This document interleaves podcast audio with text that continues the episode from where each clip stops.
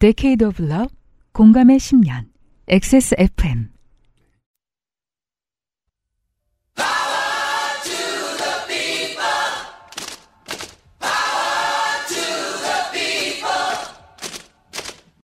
XSFM입니다. P, O, D, E, R, A.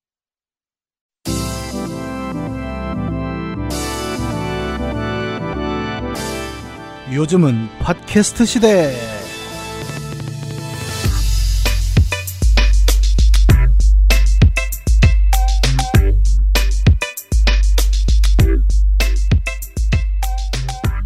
자꾸 같은 잔소리에서 죄송한데 북반구의 청취자 여러분 폭염 조심하시고 산불 주의하십시오. 요즘은 팟캐스트 시대 476번째 시간입니다. 어, 제가 지금 폰으로 보는 날씨는, 저희가 있는 동네의 날씨는, 제가 지금 오, 오전 11시 20분인데요. 31도를 가리키고 있습니다.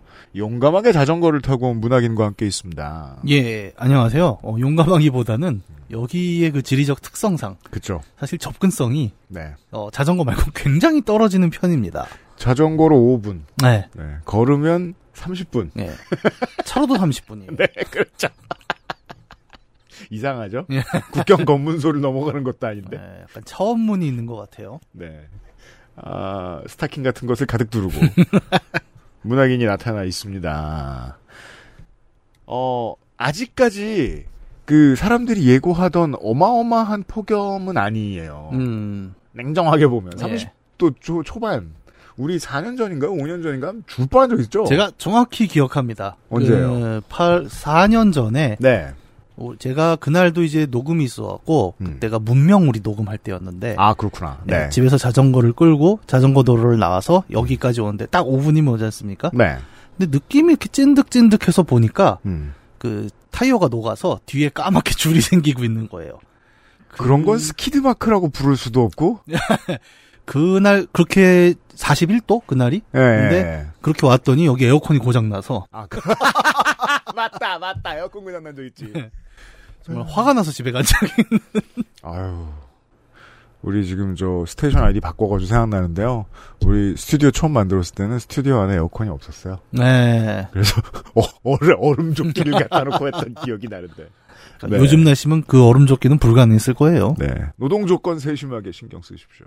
요즘은 팟캐스트 시대입니다.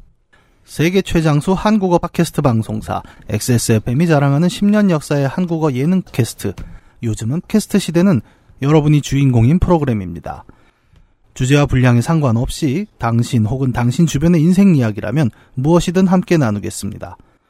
요즘은 팟캐스트 시대의 이메일 xsfm25 gmail.com 조땜이 묻어나는 편지 담당자 앞으로 사연을 보내주시면 저희가 모두 읽고 방송에 소개해드린 분들께 커피 비노에서 더치커피. 주식회사 빅그린에서 빅그린 niche perfume body care를 그때그때 선물이 바뀌어요, 빅. 아, 깜짝이야 TNS에서 요즘 치약을 정치발전소에서 마키아벨리의 편지 3개월권을 꾸루꾸루에서 꾸루꾸루 요파시 선물 edition을 큐비엔에서 보내드리는 사르닥토 1개월분을 XSFM이 직접 보내드리는 XSFM 관여너 티셔츠를 선물로 보내드려요. 요즘은 팟캐스트 시대는 우리 집 메인 셰프 드림잇 피부의 해답을 찾다 derma cosmetic Answer 19 진짜 리뷰가 있는 쇼핑몰 로맨틱스.co.kr에서 도와주고 있습니다. XSFM입니다. 맛을 즐기는 사람들의 진심 가득한 맛. 케이터링에서 간편식까지. 프리미엄 홈스토랑 드림잇. 잊고 있었다. 엄마이기 이전에 여자라는 걸. 잊고 있었다. 아빠이기 이전에 남자라는 걸. 잊고 있었다. 우리의 시작은 부모가 아닌 연인이었다는 거. 컴백 로맨스. 로맨틱스 co.kr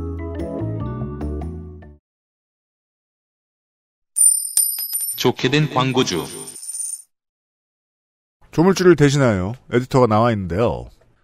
아, 바캉스 시즌에 이 광고 할 줄 알죠, 이제. 저도. 그렇죠. 네. 도망치지 않아요. 더 이상. 네. 이게 어떤 담당자의 잘못인지 모르겠는데 음. 어, 저한테 온 원고 네. 첫째 줄에 7월 바캉스 이벤트 한 다음에 둘째 줄에 네. 8월 뜨거운 여름 사랑 준비 왜냐하면 우리가 지금 녹음하는 날이 7월 말일이거든요. 그리고 방송이 8월 초에 나가죠. 그렇죠. 8월 1일에 나가죠. 네, 그 사실 틀린. 말은 아니에요. 그렇습니다. 아니 뭐 7월 바캉스 이벤트가 그립다. 7월 바캉스 이벤트. 안녕. 8월 뜨거운 사랑 준비. 그래요. 네. 솔플이건, 팀플이건 상관없습니다. 그렇대요. 뜨거운 여름 선물을 로맨틱스에서 드립니다. 선물을 퍼드립니다. 네. 당신이 외롭던, 음. 혹은 뜨겁던, 음. 어, 어디에 계시던, 음. 네, 당신을 위해서 모두가 사용할 수 있는 로맨틱스 선물을 드립니다. 차가울 때도 쓸 수 있어요. 주로 이제 차가운 게 미덕인 날씨인데, 그렇습니다. 네. 기간은 8월 1일부터 8월 31일, 8월 딱 한 달간이고요. 한 달이고요. 네, 로맨틱스에서 구입하시는 모든 분들께 드리는 선물입니다. 네. 5만원 이상 구매하시는 분들께는 일단 무료 배송이 옵션으로 붙고요. 네. 그리고 콘돔, 이 랜덤으로 랜덤으로 발송이 됩니다. 랜덤 콘돔이 갑니다. 네. 뭐 어쨌든 기능상에는 문제가 없겠죠. 어떤 랜덤으로 오든 간에. 그러니까요. 뭐 쓸 수 없는 것이 온다거나 그렇죠. 오래된 게 가- 그렇진 않습니다. 펀칭 폰도, 콘돔 막 이런 게 오진 않겠죠. 안 됩니다. 그래서 네. 보안이 확실한 것들이 옵니다. 그리고 10만 원 이상 구매 고객에게는 네. 이게 유명상 PD님이 왜 이렇게 피휘를 한지를 모르겠는데 네. 그대로 읽으면은 스품트 할스 분프 이렇게 쓰셨어요. 유현상 PD도 아침에 힘들잖아요. 어, 우는 애기들을 달래서 이제 어린이집에 보내는 와중에 이걸 쓰다가, 네. 어, 한글을 영어로 써서 보냈는데, 저는 뭐 읽으면 안 되는 건 줄 알고. 어, 저도 그래서 아- 이걸 쳐봤는데 이, 이 그러니까 굉장히 흉측한 말일 줄 알고. 아니, 제품 이름이 욕이야? 그래서 찾아봤는데, 아니고요 어, 소르보 미니 페어리고요 네, 소로보 미니 페어리라는 제품이고요. 네. 어, 한 라이터 크기보다 조금 큰 마사지기입니다. 아, 그래요? 네, 손가락 두 개 정도 크기. 핫 10cm. 핑크색이에요? 네. 네, 핫핑크색도 있고 보라색도 있고 아. 그렇습니다. 네, 예쁜 보라색도 있네요. 네, 그 USB형이 있고 건전지형이 있던데 아마 사은품으로 나가는 거는 건전지형인 것 같아요. 그래요. 어, carry하기 간편하다. 그쵸? 작거든요. 네, carry 수준이 아니고 주머니에 넣어도 되는 수준, 네, 크기입니다. 네, LR44 건전지를 쓰네요. LR44는 생각보다 어, 되게 많은 데서 팝니다. 저는 주기적으로 사죠. 왜냐면 필름 카메라를 쓰기 때문에. 네. 아, 네, 그? 검색하면 필카 쓰는 분들 많이 쓰시죠. 나옵니다. 네. 언제 단종될까 두근두근 하면서 사고 있죠. 네. LR44는 많이 있으니까 LR44용인 것 같습니다. 이거 보니까 지금. 네. 네, 10만 원 이상 구매 고객엔 소로보 미니 페어리를 드리고요. 네. 그리고 15만 원 이상 구매 고객에게는 미라클 약산성 foaming 클렌저 95ml짜리를 증정을 드립니다. 약산성 좋아요. 네, 그렇습니다. 요거는 이제 클렌저입니다. 네. 음. 8월에도 로맨틱스와 함께 하세요. 그렇습니다. 그, 저, 문학인하고 제가 이, 그런 대화 보통 나누는데 우리가 이제 자영업자가 되다 보니까 예. 휴가를 암때나 하잖아요. 그렇죠. 가급적, 가급적이 뭐야. 절대 원칙이에요. 저는 평생의 원칙. 으, 극성수기엔 안 움직입니다. 아, 저도 그랬는데 네. 이제 자녀가 생기신 분들은 아. 어쩔 수 없는 또 부분이 있죠. 그러니까 애기들 timetable에 맞춰야 되니까. 예. 근데 그래서 이제 자영업자 여러분들은 지금 여행 안 가시더라도 미리 준비해 놓으시기 바랍니다. 그렇죠. 그렇습니다. 그리고 제가 저도 주로 9월에 움직였거든요. 예. 근데 작년인가 재작년에 한번 극성수기의 여행을 가본 거예요. 네. 아, 너무 신나더라고요. 왜? 사람이 그쵸. 많아서? 예. 파티 분위기예요. 아 다 개판인데 화가 하나도 안 나. 그렇구나. 펌디스파리 느낌이 네. 진짜 펌디스파리 느낌이에요. 저도 한두 번 본 적이 있는 거. 네. 아 맞다. 돈을 받는 데는 제가 저 저기 때 움직여 성수기 때 움직여 본 적이 있죠. 무슨 음. 클럽 갈 때. 음, 음. 예, 근데 뭐 그건 그 사람들은 놀러 온 사람들이고 난 돈 벌러가지고 별 생각 없었는데 아 이해했어요. 아무튼 아, 휴가 준비하십시오, 청취자 여러분. 아 그리고 그 저 에디터가 나가기 전에 아 이 얘기를 미리 해놔야죠 오늘. 아 내일 그 팟캐스트 펄- 플랫폼으로 Amplified 팟캐스트가 첫 회가 방송이 됩니다. 네. 네. 어 에디터가 편집을 다 했습니다. 사실, 아니, 사실 제가 했고요. 네. 첫 회는 네. 폼이 필요하기 때문에 네. 그건 피디님이 하셨고 네. 아, 근데 이제 그 업데이트하고 뭐 이제 디테일들 또 에디터가 하는 일이 있기 때문에 routine하게 음. 예, 준비하고 있고 그 너무 힘들었어요. 아, 아직도 남은 일이 있는데 네네. 네. 아직도 남은 일이 많고 네. 아 그리고 그 아직까지 질문을 보내주시는 분들이 좀 많이 있습니다. 음. 저희 유튜브에 업로드 되고 음악까지 포함된 full 버전은 음. 스포티파이에서 네. 들으실 수 있는데 음. 어, 유료 회원만 들으실 수 있습니다. 그리고 뭐 유튜브를 잘 아시는 분들은 아시겠습니다만은 그 유튜브용으로 뜨는 데는 시간이 되게 오래 걸립니다. 그건 심사도 있고 네, 저작권 검사도 작업이 하고 그래서 아, 팟캐스트하고 같은 날 올라가진 않습니다. 네. 그렇습니다. 편집에도 공이 훨씬 더 많이 들어가는 부분이고요. 네, 최대 며칠 더 걸릴 테니까요. 유튜브를 이용하실 분들은 좀 기다려 주시고 어, 스포티파이하고 아이튠즈하고 뭐 팟빵하고 이런 데는 금방금방 올라갑니다, 내일. 그렇습니다. 다른 맞아요. 이제 네, 스포티파이를 제외한 팟캐스트 플랫폼에는 모두 음악이 없는 버전이 올라가는데 네. 플레이, 플레이리스트를 들을 테니까 왔다 갔다 하면서 네. 정말 미디어 환경이 거지 같기 짝이 없습니다. 아니, 우리가 틀면 돈은 너네가 벌라고, 라고 얘기를 해도, 네. 안 되게 해요. 뭐 실제로 저희가 이거를 최대한 많은 걸 알려드리기 위해서 수익을 다 뺐거든요. 수익 창출을. 일단 유튜브에서는 비수익화 채널입니다. 저는. 네, 그렇습니다. 네, 네. 그래서 여러모로 저희도 앞으로 노력을 하고 있습니다. 그렇습니다. 앰플리파이드 팟캐스트 내일 런칭입니다. 몇 시 업로드죠? 5시요? 입니다. 네. 안녕히 계세요. 오, 전 올해 제일 바쁜 게 이번 주가 될 줄 몰랐기도 하거니와. 아, 왜 몰라요? 이번 주에 그거 런칭인데. 일단 1월 1일엔 모르고요. 그렇잖아요. 그리고 그 외에 다른 걸린 일들이 너무 많아가지고, 어, 이런 때는 이제 그 기말고사를 앞둔 학생의 마인드로 제가 지난 주말을 보냈거든요. 그럼 놀았다는 얘기 아니에요? 그죠? 어, 일, 일 많은데 어떡해! 게임하고. 야구 겁나 지는데 계속 보고. 아, 일이라도 하면서 볼걸. 예. 그 지금 벼락치기 미친 듯이 하고 있습니다. 예. 기다려 주십시오. 후기를 봅시다. 국형은 씨의 후기. 금남로 한복판에서 패트리어트 스캠에 속아 넘어간 국형은입니다. 생각지도 않은 부분에서 호남어 이야기가 나와서 놀랐습니다. 항상 그런 방식으로 로다가라는 말투를 써왔는데 진짜 몰랐습니다. 여기에서도 지금 한 번 주저하셨죠? 글을 쓰면서. 음. 항상 그런 방식으로다가 라고 쓰시려는 걸 편집하신 거예요. 네, 그런 방식으로 하고 뒤에 그 백스페이스 3개 자국이 나 있죠, 지금. 백스페이스 자국은 느낄 수 있죠. 지금은 그런 일이 거의 없지만 그 당시만 해도 간혹 유스퀘어 터미널을 지나면 인상이 좋아 보이셔요 하면서 접근하는 사람을 만나기도 했었습니다. 그때는 내가 호구 잡히기 좋게 생겼나 하면서 살짝 기분이 나빴지만 그런 식으로 태극기를 건네준다면 저는 어쩔 수가 없었습니다. 그래도 무슨 로맨스 스캠 이런 거보다는 이름이 멋있어서 다행입니다. 패트리어트 미사일 갖고 좋습니다. 그쵸. 약간 저도 보면서 신규 군사 장비인가. 스캠. 패트리어트 스캠. fire. 아, 뭔가 콜 오브 듀티에 나오는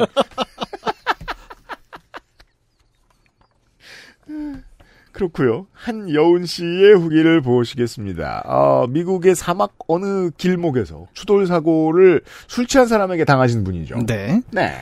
안녕하세요. 흰구 여운입니다. 그렇죠. 예. 아, 요새 흰구라는 단어 또 많이 쓰네요. 그런 참 네. 네. 일전에 사연 두 번 소개됐을 때 진행자분들께 계속 뭔가 혼났어서 제 사연 나올 때 긴장하고 들었는데 이번엔 안 혼나서 좋아요. 왜냐면 그쪽 과실이 없으니까. 음, 저희가 막 어, 다짜고짜 까지는 않지 않습니까? 예. 네. 경찰이 노란 박스에서 꺼낸 건 수갑은 아니었던 것 같아요. 음. 박스를 열어서 뭔가 장치 같은 걸 꺼내고 어쩌고 하는 걸 얼핏 본 후에 제가 폰으로 톡 확인, 변호사 거- 정보 검색을 하는 그 사이에 또 한 10분쯤 훌쩍 지나고 그 후에 가해자가 수갑을 차고 잡혀갔거든요. 음. 그렇죠. 뭐 수갑을 이렇게 보물상자 같은 데다가 그, 그 뭐라 그러지? 융이라 그러나? 그런 거 깔아놓고 그 아트박스에 파는 선물 상자. 네, 네. 굳이 그렇게 관리를 하지는 않겠죠. 뭐 기스가 나면 안그 안에 된다거나. 막 색종이들로 이렇게 보호되어 네. 있고. 그런 제품은 로맨틱스에서 찾아볼 수 있습니다. 그니까요. 네. 로맨틱스에서 팔면 그게 되는데 그런 수갑이라면 아마 어 핑크색 털이 나 있을 수도 네. 있고요. 근데 사실 한여원 씨가 수갑은 못 보셨잖아요. 네. 네. 아니, 어, 사막 도로에서 갑자기 피의자를 향해 그 수갑을 꺼내도 문제가 있다고 저는. 그냥 수갑보다 훨씬 무서워. 네, 더 무섭죠. 그러면 그 가해자는 흰구 했을 겁니다. 어쨌든 아마 그 사이에 뭔가 검사 절차가 있었지 않았을까 싶은데 음. 제가 시간 흐름을 좀 헷갈리게 쓴 것 같네요. 음. 그쵸? 그런 사막 도로 같은데 또 덥고 건조하고 음. 햇빛 쨍쨍하고 그러면 정신 없습니다. 맞아요. 시간은 좀 헷갈리실 수도 있겠죠. 수갑을 꺼내는 순간, 순간은 못 봤지만 슈퍼맨 경찰님은 아마도 폼나게 꺼냈을 것 같습니다. 네. 폼나게라는 것도 좀 다양하네요. 약간 오우삼 감독 영화 보면 왜 아, 예. 미션 임파서블 시리즈가 음. 보면 오우삼 감독이 한번 two인가를 연출한 적이 있죠. 음, 네, 맞아요. 약간 그런 스타일이 아니었을까. 이렇게 슬로우 모션으로 수갑이 공중에서 한 두 바퀴 반 회전하고 그런 느낌을 말씀하신 게 아닐까 싶네요. 경찰은 바쁩니다만 음. 평상시엔 심심하죠. 네. 뭐 쓸데없는 거 연습 많이 하는 걸로 알고 있습니다. 근데 그걸 어디 자랑하긴 좀 그렇잖아요. 술자리 가서 친구들 야 나 수갑 꺼내는 거 한번 봐라. 뭐. 이번 달에 이거밖에 안 했어. 그래서 그, 그런 거 되게 멋있잖아요. 그거 보여주면 사람들이 괜히 저글링을 할 수 있는 게 아니에요. 연습하면 됩니다. 수갑 저글링이면 뭐 유튜브에서도 꽤 조회수가 나오긴 하겠네요. 가해자가 예고도 없이 잡혀가는 바람에 보험 정보는 끝까지 받지 못했지만 후에 police report가 올라오면 저희가 선임한 교통사고 변호사님이 알아서 한다고 하셔서 일단 저희가 가진 보험으로 렌트카 빌리고 치료도 잘 받고 있습니다. 좋아요. 겉으로는 좀 멀쩡해도 역시 사고는 사고였는지 하루는 목, 그 다음날은 어깨, 그 다음날 허리 이런 식으로 돌아가면서 아파서 생활이 좀 불편하긴 해요. 어릴 때 처음으로 그런 추돌 사고를 당해봤거든요. 네. 꽤 많이 깨졌어요 차가. 네. 그 제가 뒷자리에 있었고 정말 당일날 아무렇지도 않고 다음 날부터 한 군데씩 한 군데씩 아프던 걸 처음 경험해봤던 것 같아요. 그렇죠. 10대 초반이었는데. 그게 한번 겪어봐야 알더라고요. 음, 맞아요. 저는 자전거 타다 한번 미끄러졌는데 음. 그냥 예전에는 까지는 게 아팠다라고 생각을 했는데 음. 이제 나이 들고 체중이 좀 무거워졌지 않습니까? 네. 그러니까 아 이제 충격이 척추를 타고 그렇죠. 온몸으로 번지는구나. 그렇죠. 근데 그게 좀 시간이 있는 것 같아요. 맞아요. 다쳤을 때는 오히려 생각이 없다가 맞아요, 맞아요. 내가 자는 동안 이제 척추를 타고 기어 올라오는 거죠. 이 자식 어깨 봐라. 평소에 스트레칭이 안 됐구만. 맞아요. 받아라! 막 약간. 스트레칭 안 된 곳들 위주로. 예, 그렇습니다. 음. 그렇게 됐고, 변호사님이 당장 엄청나게 아픈 거 아니더라도 병원은 다니고 싶을 때까지 쭉 다니고 검사도 할 수 있는 거 다 해봐라 하셔서 그래 공짜 마사지 받는 셈 치자 하고 카이로프랙틱도 열심히 다니고 있습니다. 음. 시원하고 좋아요. 네.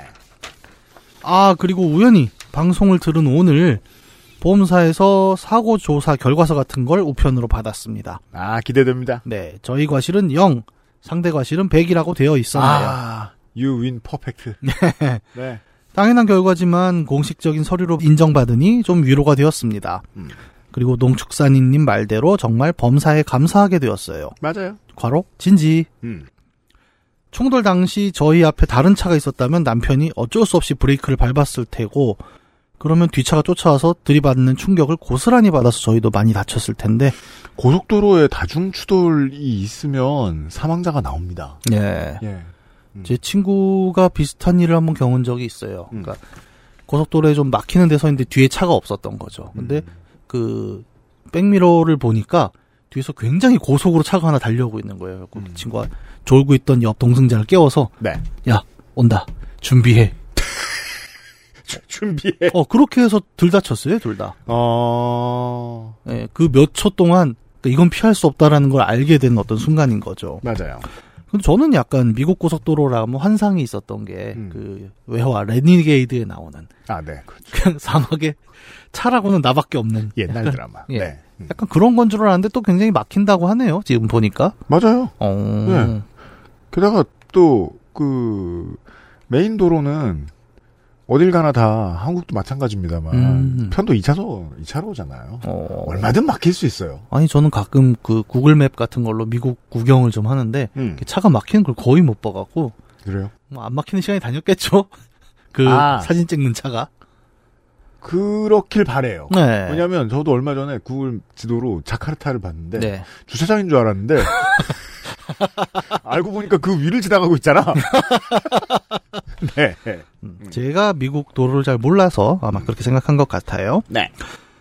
어, 항상 교통량이 많은 그 도로에 마침 어, 바로 앞에 가는 차가 없었기에 가속 페달을 밟아 사고의 충격을 줄일 수 있어서 정말 운 좋았다고 생각합니다. 하지만 프리웨이에서 저희 차 꽁무니에 뒷차가 바짝 붙으면 등줄기가 훅 차가워지면서 오싹해집니다. 이게 특정한 사고를 겪고 나면 비슷한 패턴이 반복될까봐 늘 신경 쓸 수밖에 아, 없습니다. 그렇죠. 인간은 그래요. 네, 예. 그렇게 해야 또 안전하고요. 음. 솔직히 운전하기 싫은데 이곳에선 이동에 대안이 없네요. 참 알고 보면 미국 되게 무책임한 나라라고 생각합니다. 차 안 몰면 아무것도 못하게 만들어놨어요. 음. 음. 그리 크게 다치지 않은 저희도 이런데 차 몰다가 큰 사고 당하신 분들은 정말 힘들겠다 싶습니다. 모쪼록 요파시 식구분들도 항상 차 조심하고 건강하세요. 네. 부디 찾아주십시오. 네. 음. 북이었어요. XSFM입니다. 어제로 돌아가고 싶다. 1년 전으로 돌아가고 싶다. 예전으로 돌아가고 싶다. 피부만이라도. 피부 고민? 단 하나의 해답. 엔서 19. 가끔 오곤 하는 음. 어, 부모님 다루는 법 장르의 사연. 아, 예. 익명으로 도착했습니다. 안녕하세요. 요파쇼 여러분. 유엠씨님 농축, 농축, 아, 농수산인? 노수산인. 요게 좀 더 구수하네요. 네. 약간, 야, 축과 수가 이렇게 바뀔 수가 있구나. 수축하는 농축산인? 수축과 팽창을 반복하는. 근데 생각해보니까 요파 씨는 그렇네요. 한 사, 하루는 큰 사람이 오고, 하루는 작은 사람이 오고, 왜 그리로 흘러가?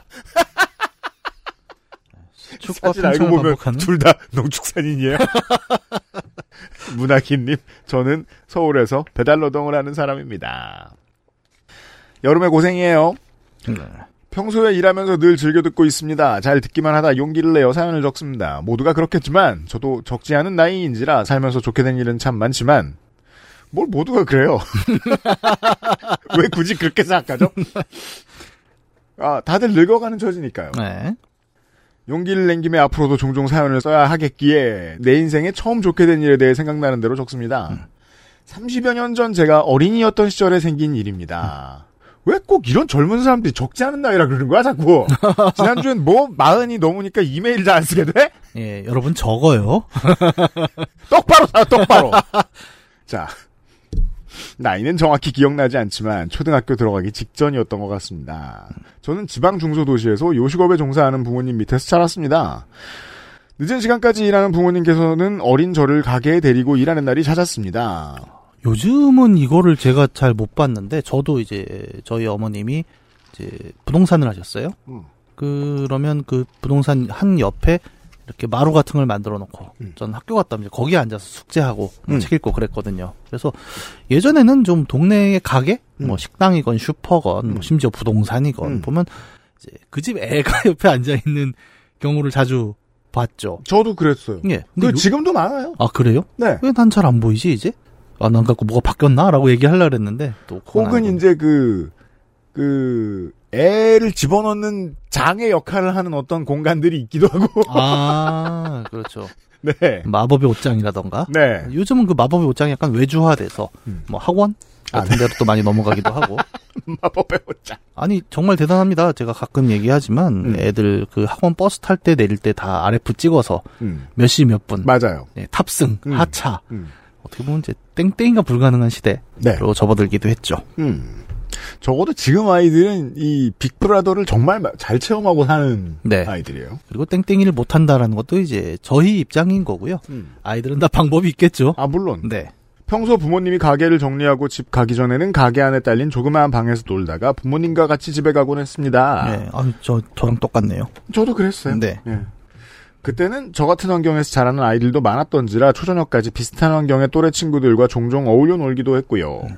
부모님의 가게는 시내 쪽에 위치해 있었고 그때는 100원짜리 동전을 놓고 하는 오락실이 동네마다 한두 군데씩은 존재했습니다. 네, 그렇게 나이가 많다 많지 않다는 증거가 여기서 나오죠. 100원! 네, 100원은 92년 이후죠. 그전에는 50원! 네. 의뢰 그 나이 또래 아이들이 그렇듯 게임은 그거 증거 아까 다 나와서 초등학교고 뭐. 아니, 초등학교는 나도 어디서 초등학교라 그래요. 그 거짓말이잖아.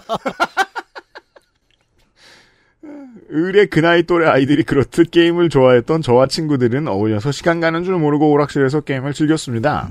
저녁을 먹으러 가야 할 시간이 한참 지나서도 오락실에서 게임을 하다 보니 늦는 날이 많아졌고 아버지는 바쁜 가게 일 중에서 저를 찾으러 다니시다가 결국 오락실에서 걸려서 잡혀가게 됩니다. 누구나 하는 경험입니다. 야, 이것도 참 세월이 무상한 게 그러니까 음. 아이들을 찾으러 다닌다라는 것도 음. 한때는 굉장히 보편적인 풍경이었죠. 맞아요. 뭐 노래가 있었습니다. 음. 이리저리 나를 찾는 그렇죠. 아빠의 얼굴. 음. 근데 걔는 무지개 동산에서 놀고 있었죠. 그래서 좀 무서웠어요 노래가. 네. 아니 왜 우리 동네에 무지개 동산이 있어? 그 노래 지금 나오면은 마약 얘기라. 사람들이. 이거 정확히 LSD죠. 근데 요즘은 그렇게 애들을 막 찾는 경우 정말 심각한 경우 아니면 안 찾거든요. 그렇죠. 네, 그래서 이것도 좀 옛날 문화가 돼버리지 않았나 싶네요. 당시 오락실이나 만화방 당구장 등 오락시설에 대한 안 좋은 사회적 시선도 있는 데다 언론에서 게임을 많이 하면 지능이 낮아진다는 뉴스도 있었고. 네. 어, 제가 지난주에 본 이런 그 기자의 지능이 낮아 보이는 취재물로 그 어, 휴대용 선풍기의 전자파 때문에 위험하다는 음, 이런 기사가 있었어요. 그분은 왜 컴퓨터 앞에서 기사를 쓰고 있는지 잘 모르겠지만. 핸드폰 안 가지고 계실 거예요, 아마. 아, 아니다. 선인장을 갖고 다닐 수도 있습니다.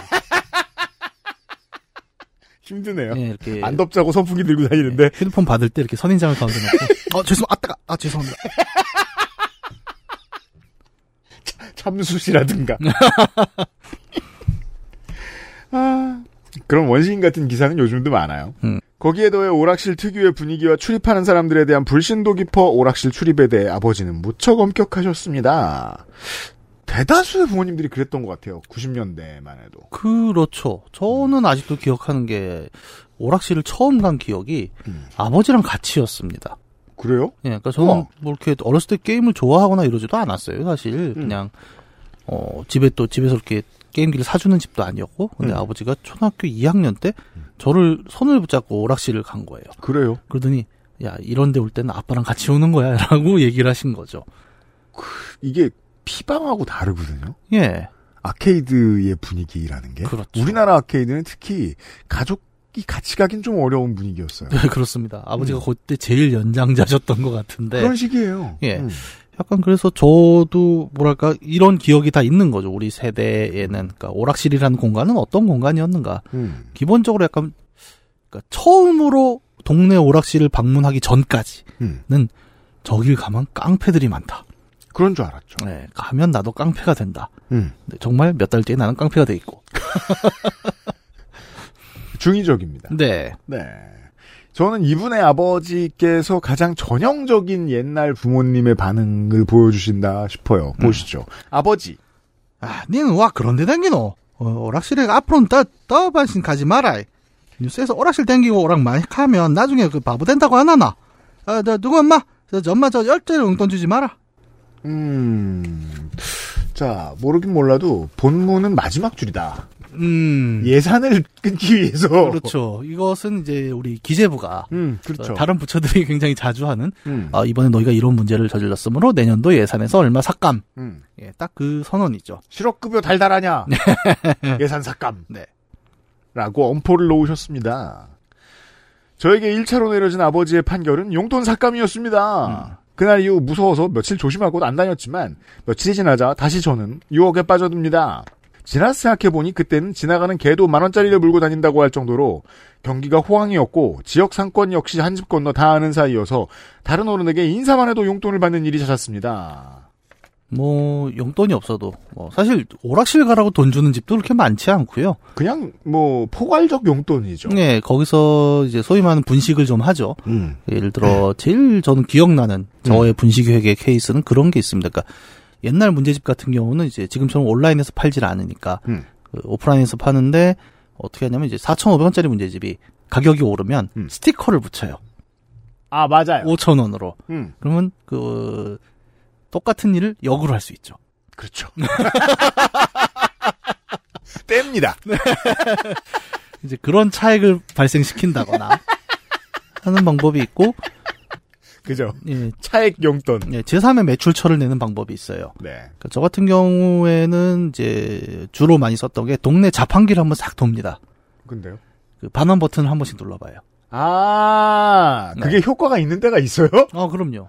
아, 노동의 가치가 있네요. 네, 그러니까 뭐랄까요, 그 우리 사회도 고- 보면 이제 어, 일반적인 루틴에서는 매출이 안 되는데 음. 이제 그걸 가져와서 매출화하는 사업들이 있죠. 예를 들어 폐지 수집이 대표적이죠. 아, 네, 그렇죠. 예, 그냥 냅두면 쓰레기지만 그거 가져가면 어쨌든 키로수로 달아주잖아요. 음. 비슷한 일을 저는 했던 게 피해 100원 수집. 예? 그 전화 박스. 음. 전화 박스도 이제 네. 그 환전 버- 전화부스. 예. 네. 그것도 이제 땡기면 가끔 10원짜리가 나와요? 나오고요. 아, 그렇구나. 네. 그리고 제일 뭐 지금 와서 생각해 봤을 때 매출이 컸던 건 이제 공병 수집. 아, 그렇죠. 공병이죠. 그러니까 맥주가 30원, 음. 소주가 20원, 음. 회밀이가 100원. 아, 맞아요. 맞아요. 네. 그그 주스가 제일 비쌌어요. 회밀이 주스 병을 발견하면 요즘 그거 저 복각한 병 같은 거 팔죠 따로. 예, 예. 요즘은 더 비싸겠죠, 아마? 어, 그 병만 따로 팔아요. 옛날엔 주스를 샀는데. 네. 저는 회밀이 주스 병을 태어나서 한 네 번 정도 주워 본 적이 있습니다. 와. 정말 와. 큰 돈입니다. 예, 계산이 되는 거예요, 머릿속에서. 예. 그러니까 저는 이제 한 판에 50원 할 때였으니까. 음. 야, 이거면 신호비가 8판 병 4개 모아서. 그렇죠. 예, 그러면 와, 오늘 하루 는 오락실에 앉아 있을 수 있겠다. 음. 뭐 그런 계산들을 하던. 그러니까 아마 뭐 우리 시대 친구들이 다 그랬을 거예요. 뭔가 어떻게든 짬을 내서 음. 내가 이렇게 돈을 써보겠다는 그 자잘한 분식 회계들 음. 이 굉장히 잦았던 시절이었죠. 네. 그리고 이분의 기억이 정확한 게, 어, 90년대 중반은 아무래도 지금에 비하면 훨씬 호황이었다고. 대호황이었죠. 예. 제 예. 기억이 정확할진 모르겠지만 음. 제가 고등학교 다닐 때 그러니까 IMF 전이었죠. 음. 그 학교에서 강제로의 적금 같은 거 부으라고 하잖아요. 음. 어, 지금 돌이켜보면 왜 그걸 내가 열심히 안 했나 싶은 게 그때 금리가 14%인가 그랬습니다. 음. 그냥 돈을 넣고 있으면 금, 금리 기본으로 10% 넘었어요. 네, 네. 네. 그 저축이 지금의 대부분의 투자 상품보다 셌어요. 그렇죠. 그러니까 IMF 이전과 이후에 가장 크게 달라진 게 그런 IMF 부분이죠. 이전은 대부분 넉넉했습니다. 네. 지금에 비해서는. 예. 또래 친구들 역시 오락실에서는 인심이 후에서 다른 장소에서 빌려주지 않던 돈도 오락실에서는 척척 주곤 했습니다. 용돈이 없다고 오락실 출입하고 오락을 즐기는데 큰 문제가 되지 않았지요. 최대한 저녁 먹기 전에 맞춰 가게에 들어가기를 며칠 그러다가 방심이 풀리고 한 판만 더 한 판만 하다가 또 늦기 일수였습니다. 꼬리가 길면 밟혔지요. 음. 저는 그렇게 두 번째로 붙잡힙니다. 아버지. 아내 뭐라 했나? 그 오락실 가지 말라고 했나 안 했나?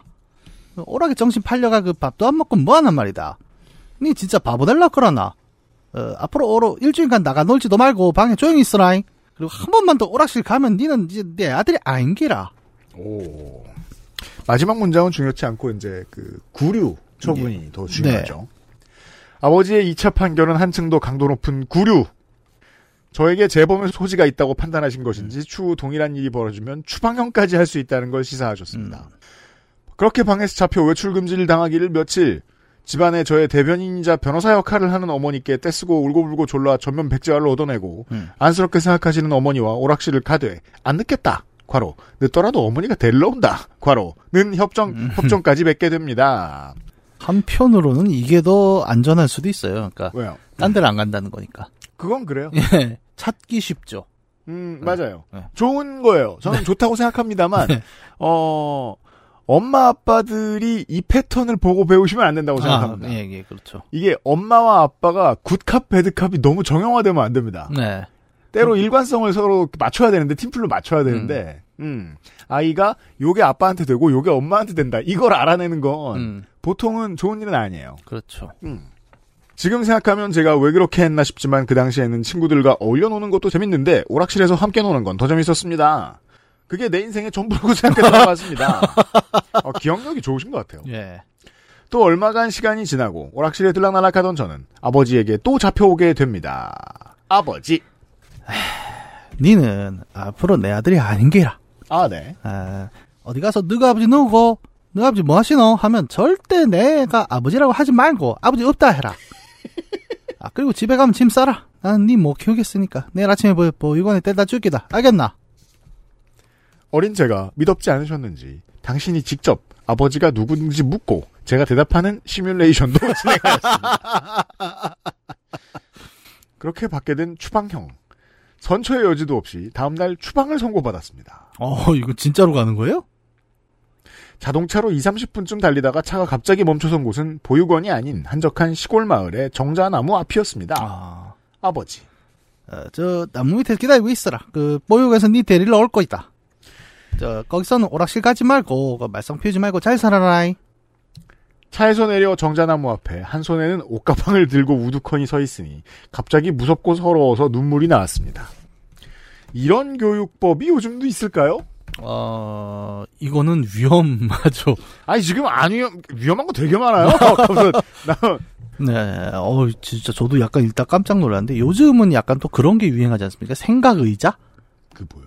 그게 뭐냐면 그 저기 오땡땡 박사님이 또 유행을 아, 시킨 게 그래요? 있는데 음. 아이가 뭔가 잘못을 저질렀어요. 음. 그러면은 이렇게 집안에 의자를 하나 놓는 거예요. 음. 그리고 거기 의자에 거기는 생각 의자니까 음. 내가 뭘 잘못했는지 음. 어떻게 해야 되는지 그 의자에 앉아서 생각하게 만드는 음. 이제 이 정도의 훈육이 요새는 또 유행인 거고. 이건 지금 저 지금 현행법에 저촉될 가능성도 좀 있어 보여요. 네, 아니 이게 그러니까 부모 입장에서는 나름 좀 그런 마인드인 거죠. 그러니까 아이에게 이참에 음. 내가 얘기하는 게 얼마나 중요한지 그죠? 각인시켜 주겠다 라고 하는 건데 의도가 나쁘다고는 생각 안 하는데 네. 표현형은 아주 이상합니다. 옛날에 보면.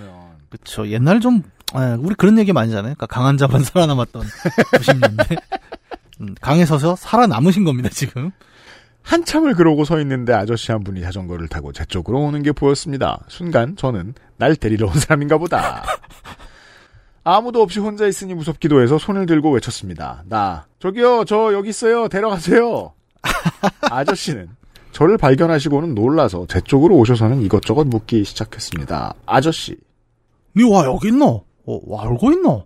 나저 데리러 오신 거 아니에요? 데리러 온다고 했는데 아저씨 그게 무슨 소리고? 그 부모님이 니 데리러 여기 여기 오기로 했나? 나 아니요 저는 부모님이 없어요 여기 서 있으면 데리러 오기로 했는데 저 데리러 오신 거 아니세요? 그렇게 아저씨와 묻고 답하기를 몇 번 앞뒤 설명 없이 상황만 벌어지다 보니 아저씨는 어리둥절하고 무척 당황해 보이셨지만 자 여기까지 여기까지 아직 이 아저씨의 직업 네. 정체 아무것도 알 수 없습니다. 이 상황을 해결해 보려 애쓰셨습니다. 다시 그러길 수분 멀찌감치서 아버지가 뛰어오는 게 보였습니다. 아버지와 제 앞에 도착하시고는 저를 가리켜 본인의 아들이라 주장하시고는 데려가려 했습니다. 하지만 아저씨는 못 데려가게 제 앞을 막아서더니 그렇게 당황한 두 어른 사이에서 실랑이가 벌어지기 시작했습니다. 아 이건 이 아저씨가 그러니까 지나가던 자전거 탄 아저씨가 굉장히 정의로운 분인 거죠. 제가 옛날에 이런 일 한 번 겪었다고 방송에서 마- 우리 저 요파에서 말씀드린 적이 있었을 거예요. 아, 그래요? 예. 그, 그, 정확히 지금 전 다 기억나요. 어, 양재동 꽃시장 쪽에 중앙차로에 버스 정류장. 예. 아이가 하나 있고, 음. 애가 울고 있고, 사람이 저밖에 없었어요. 예. 아, 나 이거 들었다. 맞아, 예. 맞아. 어, 나는 본의 아니게 아빠가 되는 건가, 이렇게 생각하면서 이것저것 막 묻잖아요. 네. 꽤 오래 그러고 있었어요. 음. 엄마가 와가지고 데려가더라고요. 네. 근데 엄마가 아니라기엔 너무 똑같이 생겼기 때문에 저는 의심하지 않았습니다만 예. 저도 꽤 기분이 나빴던 걸로 기억나요. 음. 왜 이런 방식을 쓰는 거지 이 사람? 음. 이란 생각이 들어서 네. 좀더 봅시다. 당시에는 아동 유괴가 사회적인 문제였고 정황과 상황이 의심스러운 점은 분명해 보였습니다. 아버지와 신랑이 하던 도중 아저씨는 저에게 다시 이 사람이 너희 아버지가 맞냐? 고 물으셨지만 저는 교육받은 대로 아니라고 답했고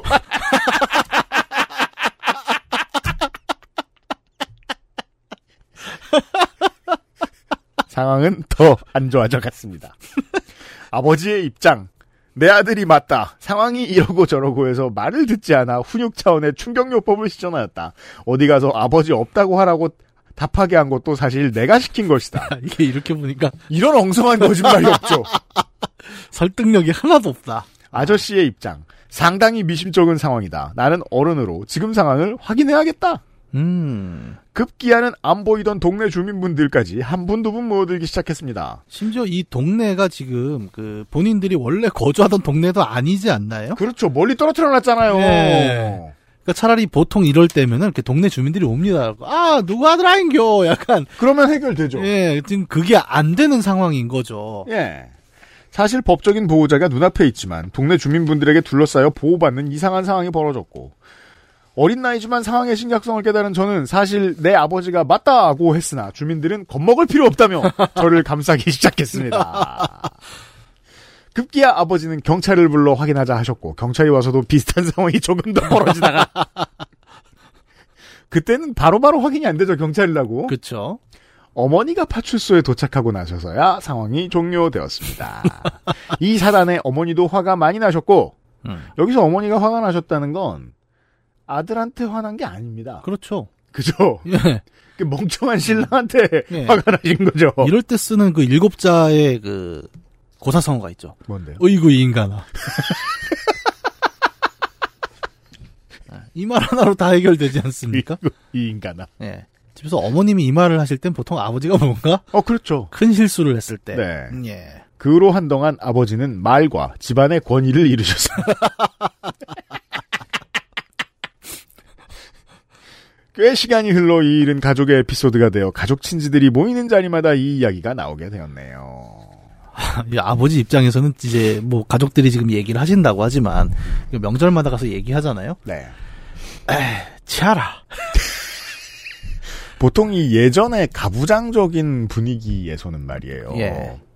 그 사회적 제약도 그러하니 이제 돈을 남자들이 벌어옵니다. 음. 그 보통은 그 대가로 이제 집안에서의 권위를 얻어요. 예. 자기가 똑똑해서가 아니라. 근데 이제 경우에 따라 이 집안에서의 권위를 좀 일찍 잃어버린 아저씨들이 있습니다.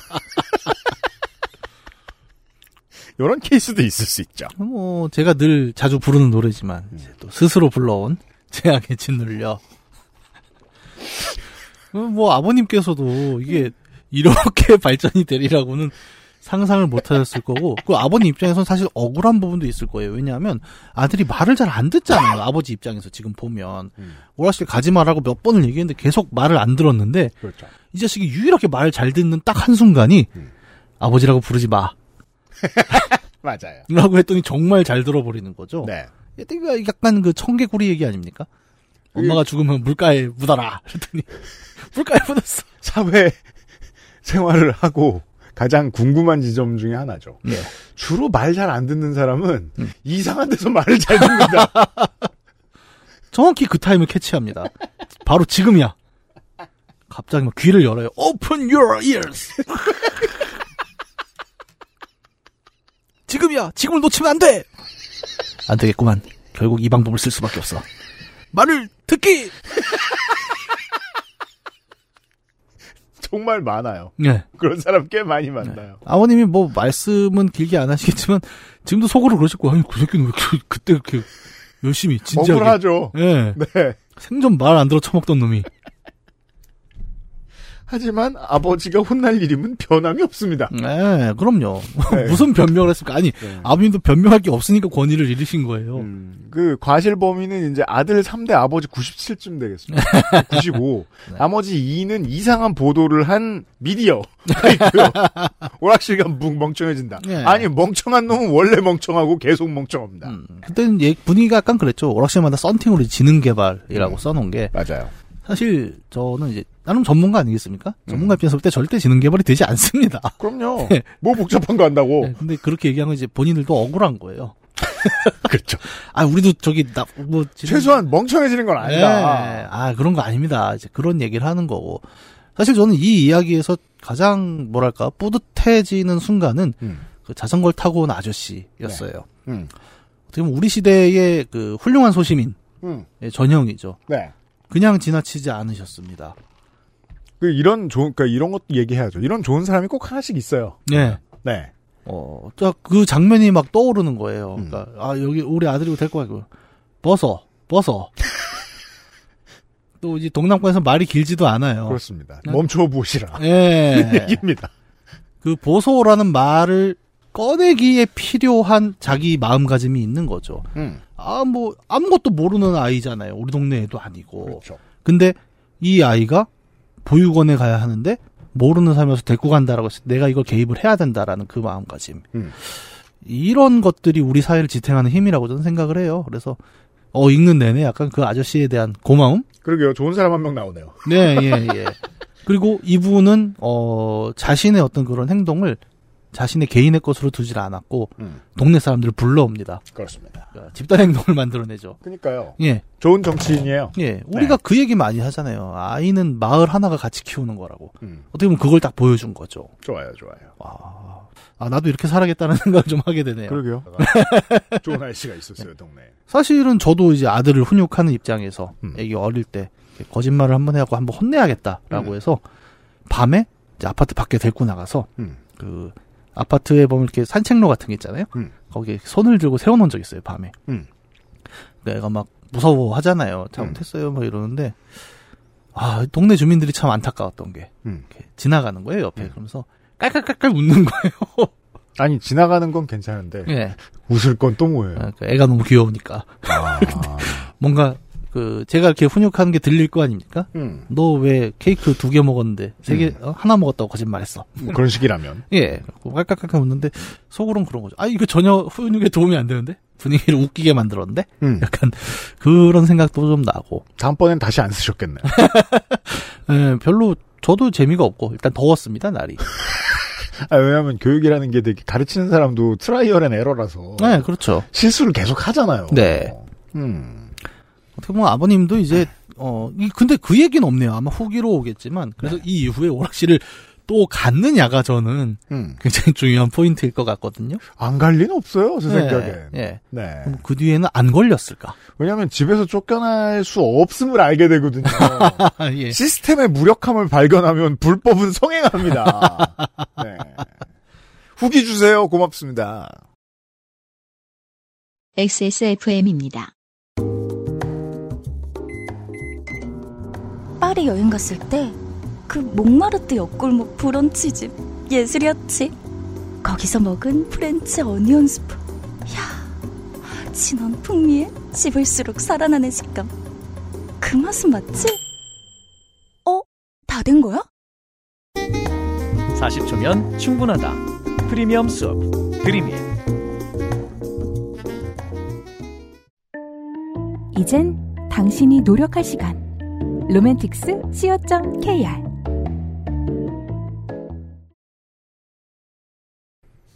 자, 박주환 씨의 사연, 비와 관련된 얘기. XFFM 선생님들, 아, 선생님들, 안녕하세요. 예, 본인의 직업이 나타나는 부분이죠. 네. 애청자 박주환입니다. 음. 설거지할 땐 팟캐스트지 하는 부분에서 설거지하다 흠칫 놀라며 많은 분들이 그러시는데. 예, 이제 사연을 쓸 때가 된 건가 하는 마음에 메모장을 열어봅니다. 고맙습니다. 때는 2019년 여름 비가 퍼붓던 그날이었습니다. 4년 전이네요. 네. 음. 저는 2018년도에 안양으로 이사를 왔습니다. 음. 예, 과로 간장게장 무인 판매 어딘지 잘 압니다. 어, 지난번 사연에서 그 무인 판매 얘기 나왔던 그거 얘기하는 거죠? 맞습니다. 네. 의외로 근데 이 무인 판매점이 되게 많아서 약간 그런 느낌인 거죠. 그, 한 군데는 아닐 거예요. 예, 왜- 저도 이제 가끔 써먹는 게 그런 게 있어요. 어디 지역, 잘 모르는 지역을 아는 척 할 때. 아, 어디에나 다 있는 걸 얘기한다. 예, 그 소방서 뒤로 한 200m 가면은 이러면 대체로 그렇겠네. 라고 생각을 하는. 그런 기술은 왜 필요한 거예요? 아니, 굉장히 그럴 듯하게 이렇게 대화를 smooth하게 뽑아낼 수 있는 상황들이 좀 있죠. 제가 부업으로 되게 다양한 일을 하고 있는데. 부업이 많이 필요해요. 이분. 네. 뭐 그런 것도 있습니다. 실비집 같은 것도 대표적이고. 예. 예, 거기 그 유명한 포차 있잖아. 그거 뭐지? 뭐지? 이러면 보통 포차 이름을 얘기를 해줘요. 이게 발전하여도 나중에 지- 가질 직업이 없으면 도사님이 되는 거예요. 무속인이 되는 거예요. 그렇죠. 많은 경우에 이제 점술은 cold reading이죠. 안양으로 이사 오며 신출 빌라? 신축이겠죠, 이건? 뭐 비슷하다 칩시다. 신출내기 빌라도 아니고. 음. 신출 빌라 6층으로 아니 빌라 이름일 수도 있겠다. 빌라가 너무 빠르거나 잘 숨거나 그러긴 이상하잖아요. 그러니까 신출 귀몰하는 어떤 빌라가 있었다가 없었습니다. 어. 네. 6층으로 서식지를 옮겼습니다. 음, 그런데 말입니다. 네. 비가 매우 퍼붓던 어느 날 저희 라인 아래층에서 비가 역류한다는 민원이 제기되었습니다. 아래층에 네. 그때만 해도 비가 역류를 해? 왜? 하며 저희 집에 피해가 없으니까 상황을 인지하지 못했던 것이죠. 그렇죠. 음. 이 역류 같은 건 당해보기 전까지는 그렇죠. 전혀 이해가 되지 않습니다. 그러니까 저도 이거를 잘 몰랐어요 옛날엔. 음. 마, 말이 안 되잖아요. 비가 역류를 해? 그죠. 그러니까 이거는 옛날에 그 뭐야 사명대사랑 음. 그 뭐야 왜, 왜. 그 사명당이랑 서산대사가 네. 도술 대결을 하는데 그 시냇물인가 거꾸로 올리면서 올라와요. 굳이? 그 비가 역류를 한다. 근데 신출 빌라에서 비가 역류를 하면 뭔가 누가 도술을 부리고 있다라는 생각을 하는 거죠. 아, 웬, 그, 통, 무술에 통달한 고승이. 네. 빌라 이름이 신출 빌라니까 지금. 그러니까 그런 거잖아요. 밑에 사명당이 올라오는데 대사께서 오시는구나. 비가 역류. 올라오는 걸 네. 보니. 저는 우리 집에 역류했을 때 그런 생각을 해본 적은 없습니다. 아, 왜냐면 빌라 이름이 신출이 아니기 때문에.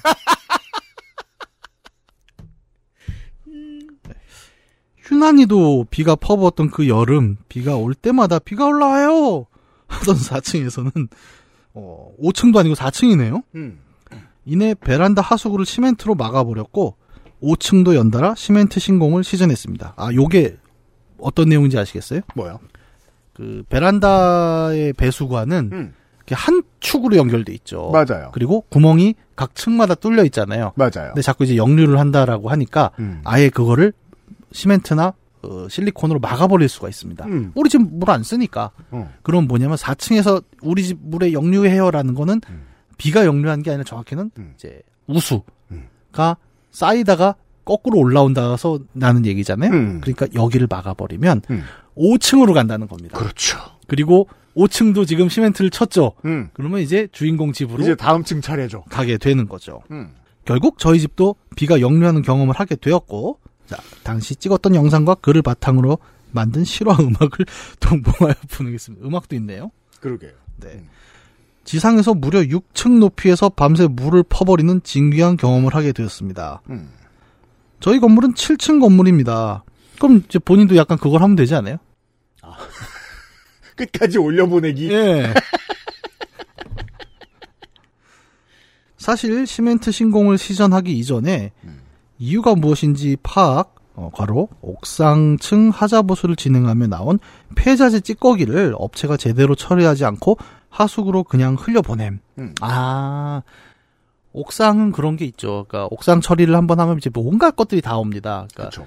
뭐 나무 부스러기부터 시작해서 사실 방수액 찌끄레기도 막 들어가고 막 그래요. 음, 근데 음, 맞아요. 그거를 그냥 이렇게 걸음망을 두면은 물이 늦게 내려가니까 빼버린 모양이죠. 음. 쭉 내려가다 이제 밑에가 막힌 모양이에요. 네. 그래서 이거를 해결 걸고 3층 하수구 확인 및 공사 걸어 닫고 해결해보려 했지만 아래층에서 공사를 거부하였고 아, 이렇군요. 네, 3층에서 막힌 거네요. 그러면 음. 그리고 계속 피해를 보던 4층에서는 하수구를 시멘트로 막아버린 거죠. 음. 그러니까 소위 말하는 이제 물을 토스한다 2층으로. 그래서 다음 사람이 받고 이제 그런 거죠. 콜. 이거를 만약 6층도 막고 7층도 막으면은 옥상에 물이 차서 붕괴하게 되는 거잖아요. 그렇죠. 그게 뭐냐? 콜, 콜, 다이. 그렇죠. 본의 아니게 이제 생명을 가지고 올인을. 네. 덕분에 6층에서 밤새 빗물 퍼다버리는 진귀한 경험을 하게 되었습니다. 음. 사실 수도권에 올라와서 살기 시작한 2009년부터 2년마다, 즉 이사를 할 때마다 비 피해를 입어봤지만 걸열고 반지하에서 여러 번 자취했습니다. 음. 반지하보단 좀 낫겠지라고 올라오신 걸 거 아니에요? 그렇죠. 6층이면. 네. 사실 6층이면 이렇게 다니기가 편한 층은 아니거든요. 그 맞아요. 엘리베이터가 있을까요? 어, 있을 수 있습니다만. 예. 요즘은 다 있을 거예요, 6층 정도면. 음, 근데 음, 저 어렸을 때만 해도 제가 전 초등학교 1, 2학년 때 우리 땐 없었고. 예, 5층 아파트에 살았는데 없었어요? 없었어요. 없었고 그 아파트들 지금 남아 있는 아파트들 많아요. 네. 근데 제일 무서웠던 건 보일러가 연탄 보일러였어요. 맞아요. 옛날 아파트도 연탄 보일러 썼어요. 5층 아파트에서 연탄 100장을 시키면 음. 정말 지금 생각하면 와 저걸 어떻게 날랐지 싶은 그리고 매년 죽는 사람이 안 나온다는 게 되게 신기하기도 했고요. 네. 어쨌든 6층으로 오신 이유가 약간 그런 비 고민도 있으셨을 텐데 음. 그렇게 6층까지 왔는데 또 그 난리가 난 거죠. 음. 심지어 카자흐스탄에 잠시 인턴으로 나갔던 6개월 생활하면서도 물난리를 겪은 거 보면 물난리는 제 운명인가 싶기도 합니다. 음. 아 이런 분들 사주 보시면 물을 조심해 약간 그런 케이스죠. 사실 사람은 누구나 물을 조심해야 돼요. 음, 약간 이제 금액락인 거죠. 그래서 이렇게 얘기하잖아요. 펠프스도 익사할 수 있다. 네, 그럼요. 예. 그 일산화 이수소라고 하죠. 그 굉장히 많이 먹으면 죽습니다. 물은 위험합니다. 네. 현재는 옥상 벽에 빗물 구멍을 하나 더 타공해서 외부로 바로 빠지게 공사를 해서 비 피해는 없습니다만. 이런 거 많이 하죠. 네, 그렇죠. 네. 예. 음. 한동안 비가 많이 오면 가슴이 두근두근해서 설마 설마 아닐 거야 하면서 지냈답니다. 아, 그니까 그 내부에 빗물 내려가는 그 선이 네. 어, 사람들이 관리를 게으르게 하거나 이기적으로 변하면 얼마든지 이런 일이 생길 수 있으니까 음, 밖으로 빼는군요. 그렇죠. 그러니까 결국 관을 하나 타고 가는데 그 관 하나가 문제가 되는 게 우수관 하나도 관리 못할 가능성은 많, 너- 차고 넘치니까요. 예, 네. 이게 어, 소위 말하는 이제 관료제 중앙 집중식으로 관리가 되면 문제가 없어요. 그렇죠. 근데 보면은 사실 6층짜리 건물이라고 하면 6분의 1씩 관리를 하고 있는 거거든요. 음. 근데 그 피해는 결국 어느 한쪽이 지게 되는 음. 어떻게 보면 우리 사회에 소위 말하는 정치가 필요한 케이스가 이 우수관의 문제이기도 하죠. 그러네요. 네.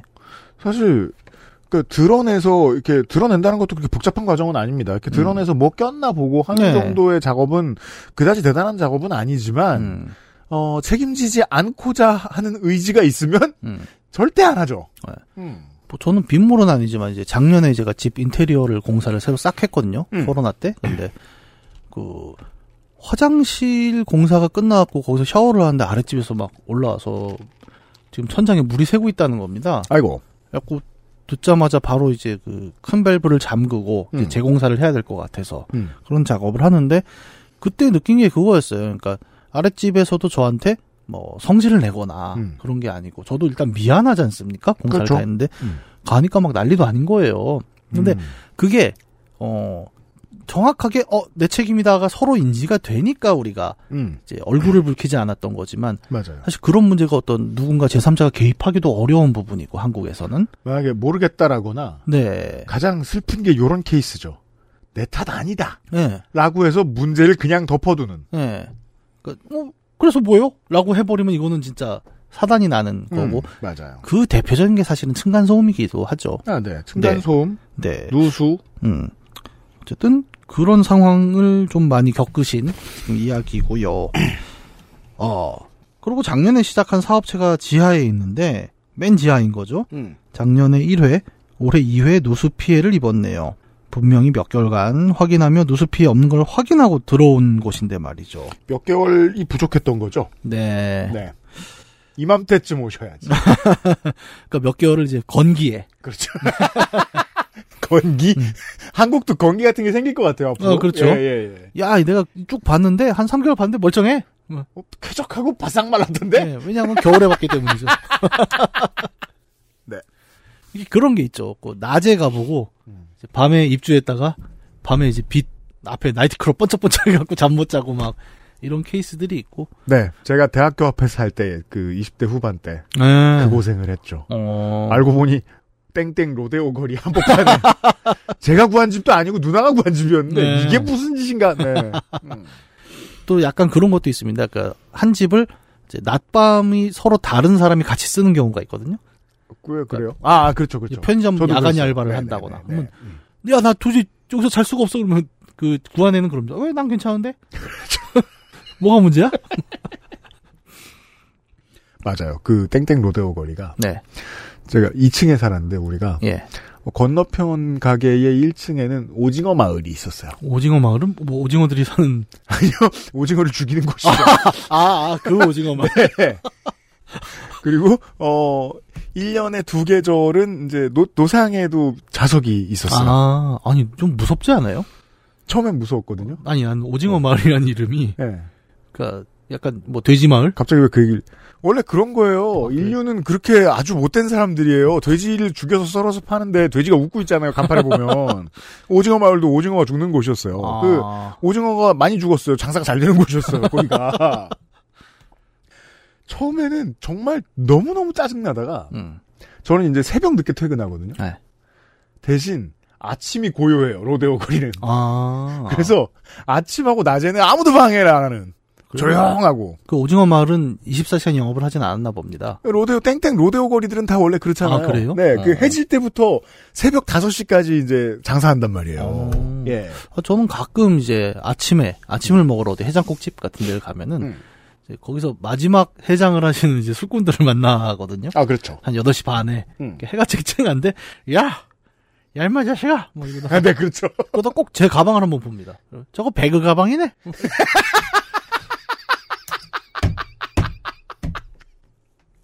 이거 왜이 얘기 아, 얘기가 좀 샜네요. 안 끝났어요. 네. 저는 뭐 물보다 더 세요, 얘기가. 좀 양해 부탁드립니다. 평생을 줄줄 셉니다. 예. 아, 이쯤이면 정말 운명인가 싶습니다. 비만 오면 콩닥콩닥 하면서 살고 있는 요즘 비 좀 적당히 뿌려졌으면 하는 바람과 함께 사연 마무리 지어보겠습니다. 글을 써본 지 너무 오래돼서 뭐라고 썼는지도 모르겠네요. 네, 대충 이해는 했습니다. 네. 음. 요즘 같은 날씨면 좀, 어, 무서우시겠죠. 아까, 아까 우리 그 지난 회차에 얘기했던 그 자동차 사고 한 번 나면 네. 계속 사고 걱정하듯이. 올해는 또 비 때문에 고생하신 분들이 너무 많아가지고. 네. 네. 이것도 은근히 한 번 겪고 나면은 그게 수습이 안 되잖아요. 집에 한번 흙탕물이 들어오기 시작을 하면은 그죠. 다 박살납니다, 정말. 이게 그 뉴스로만 보신 분들은 심정을 이해하기는 좀 어려우실 텐데 상상해 보시면 제- 그 상상을 해 보실 필요는 있을 것 같아요. 네. 누, 그 누구도 처음에는 아무 생각이 없습니다. 네. 예. 대책도 안 떠오르고요. 그럼요. 예. 그냥 그왜 만화 같은 데 자주 나오고 있잖아요. 그 넋을 잃고 서 있는 주인공. 그렇게 됩니다. 예, 그런 게 되죠. 예. 왜냐하면 앉을 수도 없거든요. 네. 근데 이분 같은 경우 이제 그런 경험을 주로 반지하에서 하다가 음. 6층에서 하게 되죠. 그래도 저기 사회활동을 하시는 분인 게 다행인 게 음. 그냥 이제 집구석에만 계시는 분이면 음. 다른 공포를 갖게 되시죠. 음. 여기까지 물이 찼다면 음. 세계는 멸망한 것이다. 아 그 최근에 개봉한 영화 중에 그런 게 있잖아요. 게이머는 예, 그 콘크리트 유토피아 아 네. 그거 보면 그런 내용이에요? 아, 저 안 봐서 몰라요. 아 우리 아파트만 빼고 다 무너진 거예요. 아, 그런 얘기예요. 그러니까 신출 빌라를 빼고는 다 물에 잠기. 그러면 신출 규모란 빌라가 맞죠. 이상한 글 읽어주시느라 고생하셨습니다. 영상을 찾아봤는데 원본이 안 보이네요. 유튜브 링크라도 보내봅니다. 그리고 링크 적어주셨고요. 감사합니다. 네. 영상은 뭐 재미가 없었고요. 네. 어, 다만 이게 이제 비와 관련된 얘기들을 많이들 해주셔가지고 그 중에 음. 하나를 뽑아봤습니다. 네. 박주환 씨 고생이 지금은 아니시죠? 예, 지금은 다른 곳으로 가셨을 것 같고요. 음, 왜냐하면 2019년이라고 얘기하시는 걸 봐서는 어, 그쵸. 2년에 네. 한 번씩 옮기셨다고 하니까. 네 평안하시길 바랍니다. 네. 부디 박주환 씨의 이야기였고요. XSFM입니다. 보홍 유자를 발효한 독자 원료 유자 바이오엠. 힘이 주근깨, 잡티까지 말끔하게. 화사한 미백 광채로 한 톤 더 밝아진 피부. 단 하나의 해답. 엔서 나인틴 유자 바이오엠 앰플 세럼.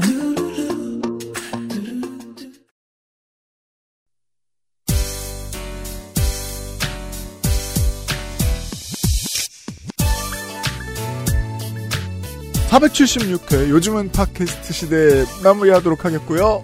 이게 뭐 주변에 관계자분들한테 많이 리뷰해달라고 그 새 방송을 들려드리고 했는데 음, 문학인한테는 아직 안 들려드려요. 그러네요. 네. 저는 이제 첫 방송을 한 달 동안 편집하다 보니까 외우고 있어가지고 사실 사람들이 뭐 무슨 감흥을 가질지 잘 알지도 못하겠고 어, 여러분들이 어떻게 들어주실지 많이 궁금합니다. 예, 한 2년 사실 구상한 것부터 시작하면 한 12년 된 방송이 되겠습니다. 네, 어, 내일이네요, 그러고 보니까. 그렇습니다. 내일 5시. 네. 예. 어, XSFM은 이제 화수목금토 업무를 하게 됐고요. 업로드를. 어, 아니, 뭐, 바쁘면 좋은 거죠. 네. 자기 뭐 아까 방송 시작하기 전에 할 게임이 너무 많다고 계속 구질구질하게 불평 불평 해놓고서 음, 또 남한테 얘기할 땐또 이런 얘기가 덕담입니다. 네. 나는 죽겠지만 네. 넌 한번 죽어봐라. 여러분들 적당히 피곤하시고 어, 바쁜 일은 적당히 있으시길 바랍니다. 네, 다음 주 이 시간에 어김없이 돌아오도록 하겠습니다. 요즘은 팟캐스트 시대였어요. 감사합니다. 안녕히 계세요. XSFM입니다. P, O, D, E, R, A.